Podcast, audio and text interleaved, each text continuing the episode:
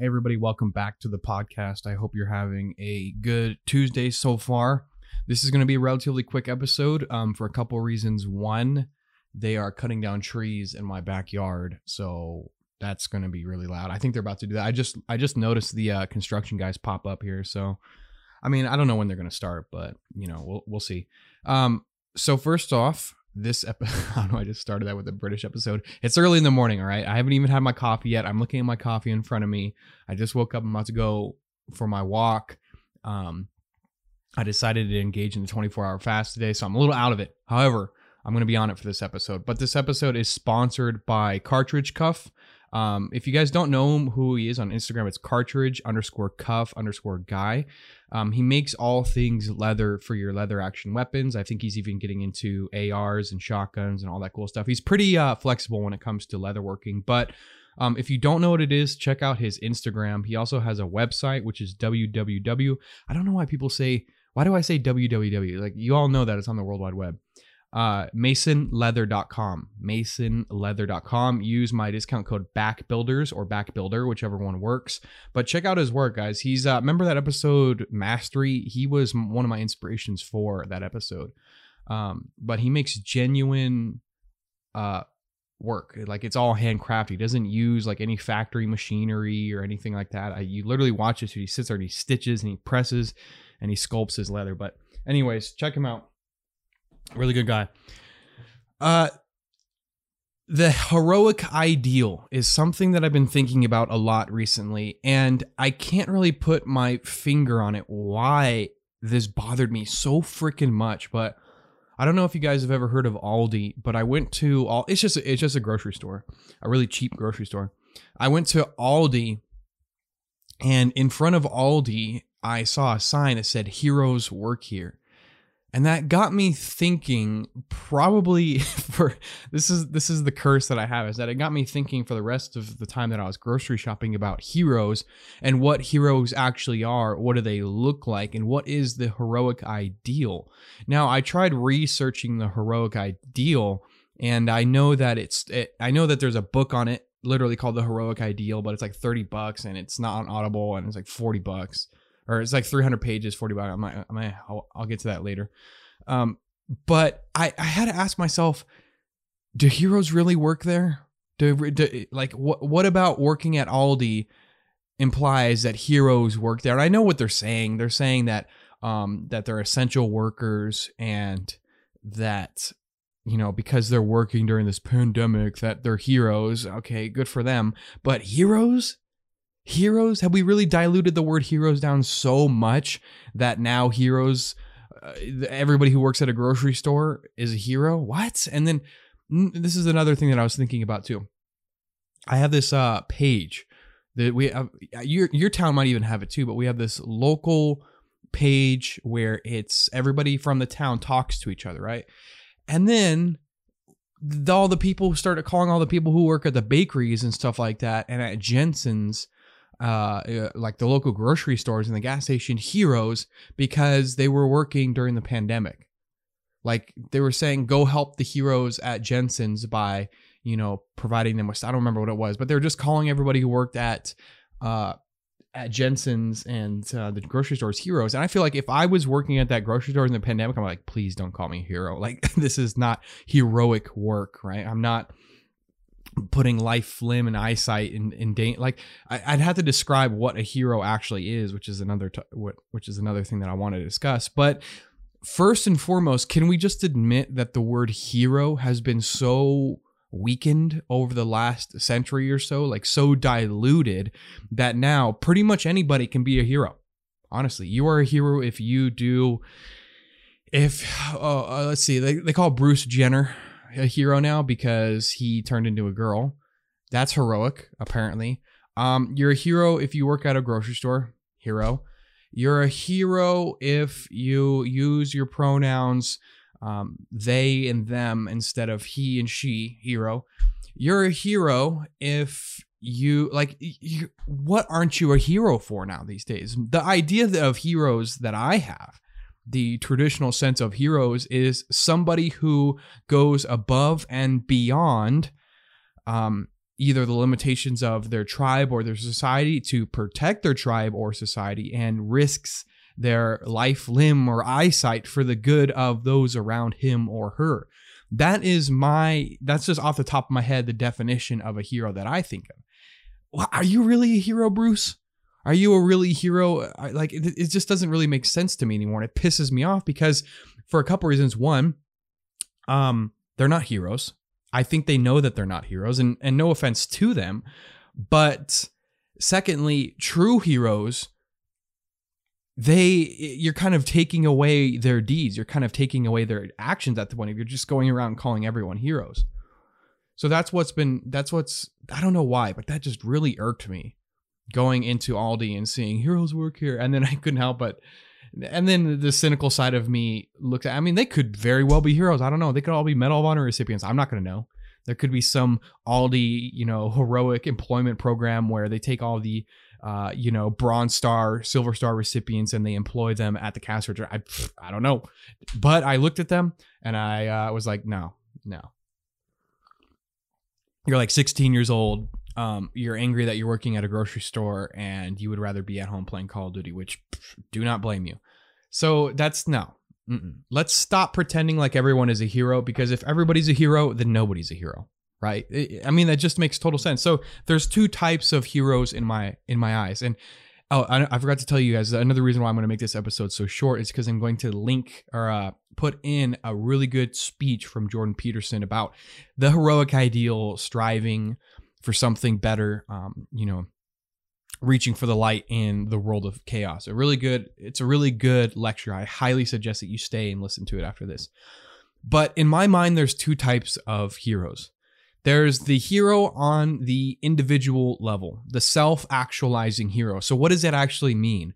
That means that that is the person who practices self development. This is a person that wants to make themselves better. He understands that only through physical training, uh, let's say jujitsu, let's say the gym or maybe some agility training or something like that um, weapons training you know all the stuff that i normally talk about. It's the, the self-actualizing hero is the guy who knows that he can make himself better. Remember how i always give you guys the example of the marble slab and you guys have the chisel? That is my idea of the self-actualizing hero. He knows that he is made for more. He may not be there yet. However, he will get there eventually, but it all starts on a very, very low individual level. Jordan Peterson always says it starts with making your bed.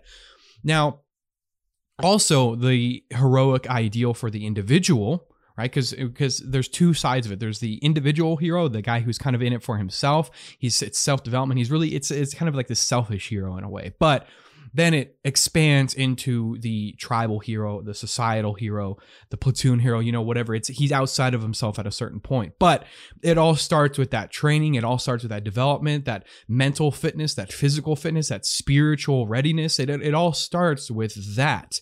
Now, that process of self actualizing your inner hero, it doesn't just happen overnight, guys. It just does not happen overnight. It is a long, painful, drawn out process. It's a very confusing process. Um, you you half the time you won't even know if you're doing the right thing or not. It, the other day I made a post about going into the gym, and I said that if you're listening to this and you have never been into the gym before, I know your fears, I know your hesitations, I know that you're going to go into the gym and you're going to be very very um, shy about picking up that 15 pound weight because you can't lift anything else up. You're too weak. Um, you're going to be very shy about doing the movement. Like it's irrelevant. The the self-actualizing hero understands that though he will face that embarrassment though he will face that shame he has to do that because that's the only way he's going to get better. That's the only way. That is the self-actualizing hero. It starts at the lowest level. It doesn't matter how old you are. It doesn't matter how how young you are. I know some guys on my instagram who are very very young um, and I see them coming out with their inner hero. They're exploding with this heroic potential. One of them, his name is Alex. And I think he's like 16, 17 years old. Dude's really young. I know he's going to listen to this episode, but he's leaving for the military academy. And I'm like, that is, that is a hero in the making. That is a hero in the making because I see what he's saying. I see what he's talking about. He understands certain things. He's, he's training physically. And that's what all of you young people, if you're listening, should be striving for is that heroic ideal very very important i i i don't know there's something about looking at the people that's another thing. I'm going to go on a little tangent here, but that's another thing that I realized from a very young age that I did something right or my parents did something right was by allowing me to watch movies. I don't know if I, I know some parents don't allow them to watch violent movies, but my dad and I, we always watched uh, Gladiator and Braveheart. And as a young man, and I'm sure like my dad had movies where he watched, you know, his his heroes, and I'm sure my kids are gonna have here uh, movies where they watch their heroes. But I was watching Braveheart and Gladiator. Those are the first movies that are really popping in my head. even Lord of the Rings, where I look at these heroes in cinema and I'm like, I want to be like that. That's what I want to be because they're symbols. They're symbols for the hero- heroic ideal, and I feel like that really helped me in my development. Was looking at even if it was cinema, even if it was fake, I don't care. It didn't matter. It still helped me the they still helped me in my my progression. So all right, that is the self-actualizing hero. So let me just summarize that by saying is that the self-actualizing hero is still for the most part within his comfort zone. He's still on that selfish that that inner development part of his hero where he hasn't left into the world of the unknown yet. He hasn't crossed that threshold fully yet. Now, he may be in the process of doing that. And what do I mean by going to the realm of the unknown? I mean that he is leaving his mother, father's house. He's leaving that place that he's been really comfortable, that job that he's been comfortable with for a long time. He hasn't fully left the castle yet and faced his enemies. He hasn't really faced the ogres. He hasn't really faced the dragons. Now, obviously, this is a mythological term, you know, facing your dragons, going into the realm of the unknown, the abyss. He's not quite there yet, not quite there yet, but he will be in the future. He's getting ready for it because he's not just going to toss himself into the abyss without armor, without a sword, without a shield or anything like that, without muscle, without strength, without training, because that would be unwise. That would be martyrdom. But he's getting there. He's getting there. Um, and then you go into the idea of the hero, which seems to be more of an external heroic ideal.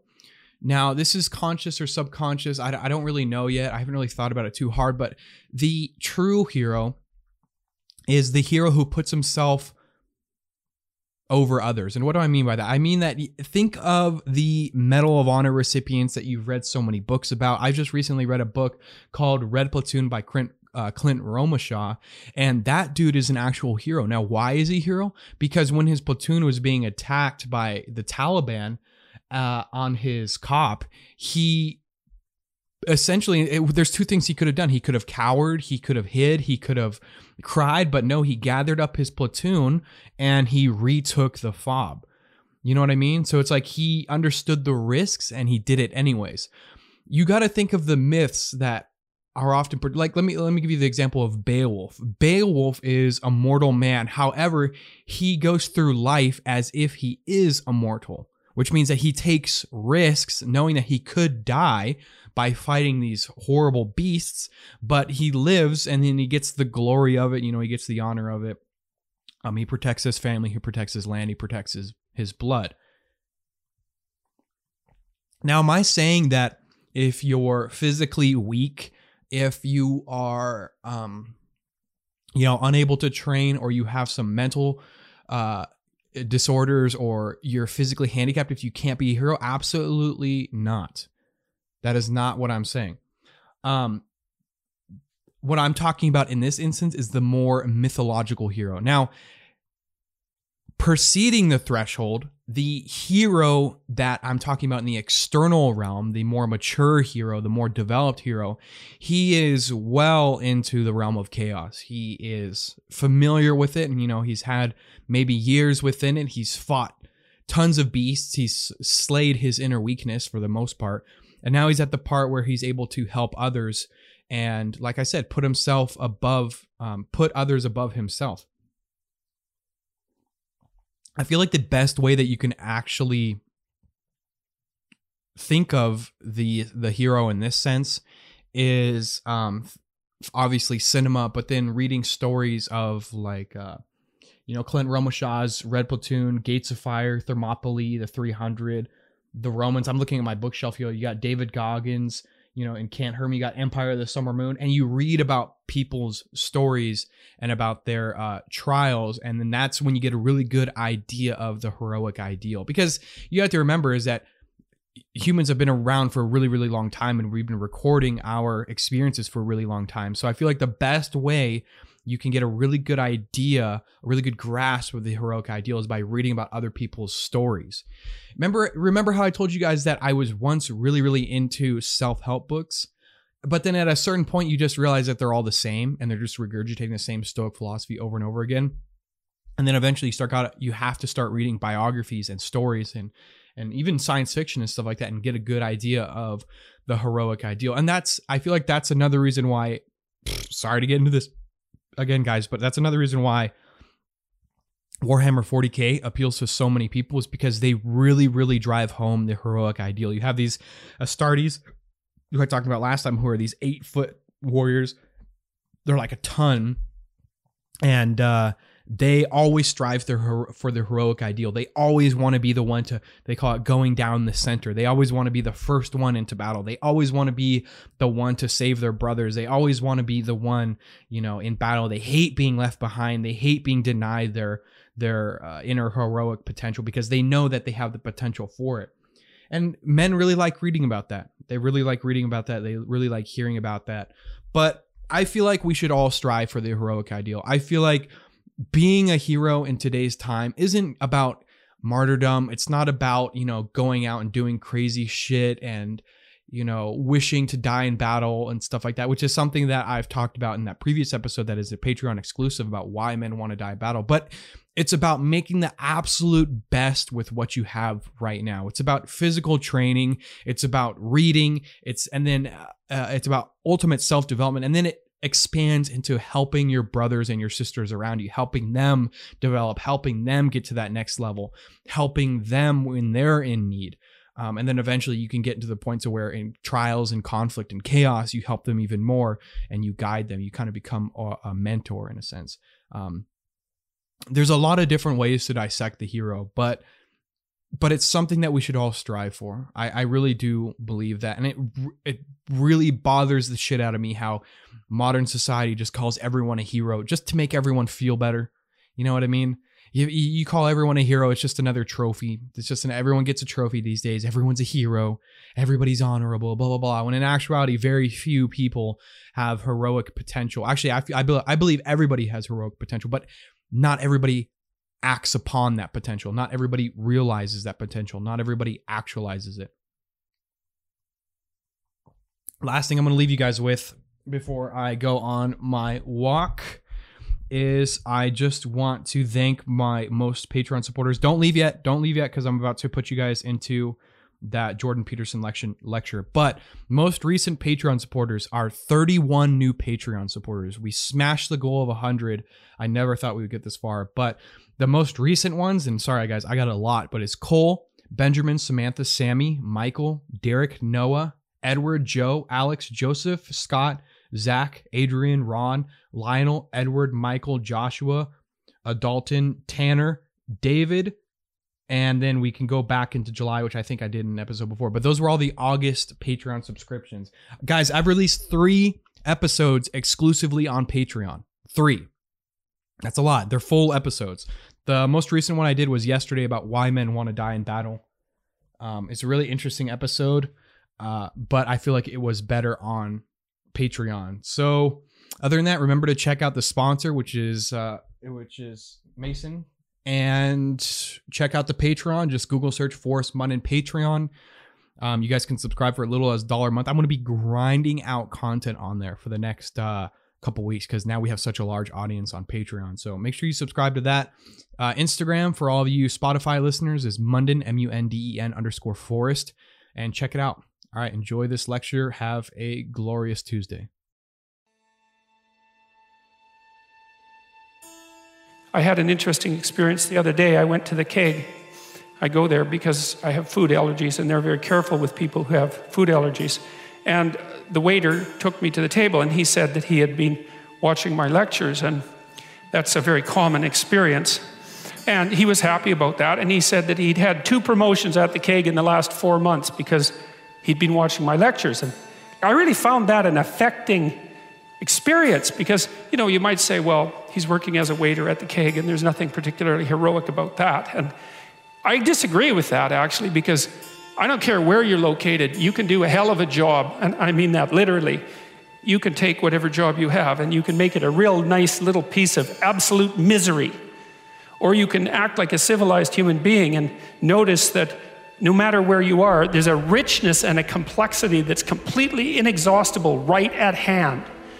And then you can take that seriously and you can say, well, I happen to be a waiter at the Keg, and, and he's a young guy, and perhaps that isn't where I want to end up, but it's not nothing. It's a rich environment, and I can make it a lot better if I want to. I can get along properly with my coworkers and not gossip behind their back, and I can treat my customers properly. And if an opportunity comes my way, I can take it and I can see what happens. And so he said that's what he'd started doing, and that things were working out much better for him. He was in a much better job than he was three months ago. In three months, that's nothing, right? I mean, that's a nice trajectory. It's an uphill trajectory. And that's what you want, really. An uphill trajectory is actually even better than being somewhere good, as far as I'm concerned, because one of the things that really makes your life meaningful is the clear realization that you're headed somewhere better than you are now. And then it's even better if you also understand that there's a direct causal relationship between the things that you're doing and the steepness of that incline. And so I get a lot of letters from people like that, and they say, Well, you know, I've been listening to these lectures, and I decided that I'm going to try to take responsibility for my life. And so I've started to stop doing all the stupid things that I know that are stupid that I know I shouldn't be doing. And I've started doing some of the things that aren't stupid that I know I should be doing, which seems pretty obvious, really, if you think about it. But obvious though it may be, that isn't necessarily what people do. And then they write and say, You can't believe what difference that makes. And they're thrilled about it. And so I'm thrilled about it when I get letters like that because I, I really don't experience anything as better than a letter like that or a message like that because it's so good to see things that aren't so good replaced by something better. And I really do think it's an open question. I truly believe it's an open question to what degree we could make things better if that's what we actually aimed at doing. Well, there's two modes of being in the world, right? There's one where you adopt the responsibility for living properly, for being properly, and you make the sacrifices necessary for doing that, and then everything will flourish properly. And the other one is a pathway of resentment and bitterness and rejection and murder and genocide. And that just seems exactly right to me. And so, if the positive path beckons, if you can actually see what it is, if you can if you can lower yourself enough to see what it is. Jung, Carl Jung said once that modern people didn't see God because they didn't look low enough. It's a phrase I really, really like because people denigrate the opportunities that are right in front of them. And there's no reason to do that because what's right in front of you is the majesty of being. That's what's right in front of you. It's inexhaustibly complex and full of potential. And there's no reason to assume that wherever you happen to be isn't as good a starting place as anywhere else. Now, you know, I know some people have terrible, terrible lives. They're in situations that are absolutely unbearable. And, but I also do know that even situations like that can be made a hell of a lot worse by the worst kind of attitude, that's for sure. So, anyway, so that's where you are. You're in a damaged structure. You're a damaged structure. You're in a damaged structure. But, you know, at least it's got some walls. You know, you're not being fed to the lions on a regular basis, so that's a good thing. And you can emerge forward heroically to confront the chaos that constantly threatens the structure within which you live. And you can free something as a consequence of that. You can learn something, you can strengthen yourself. That's the other thing, because what you're actually made of, in, in many ways, that what informs you, what you're made of, is what you encounter when you voluntarily encounter the unknown.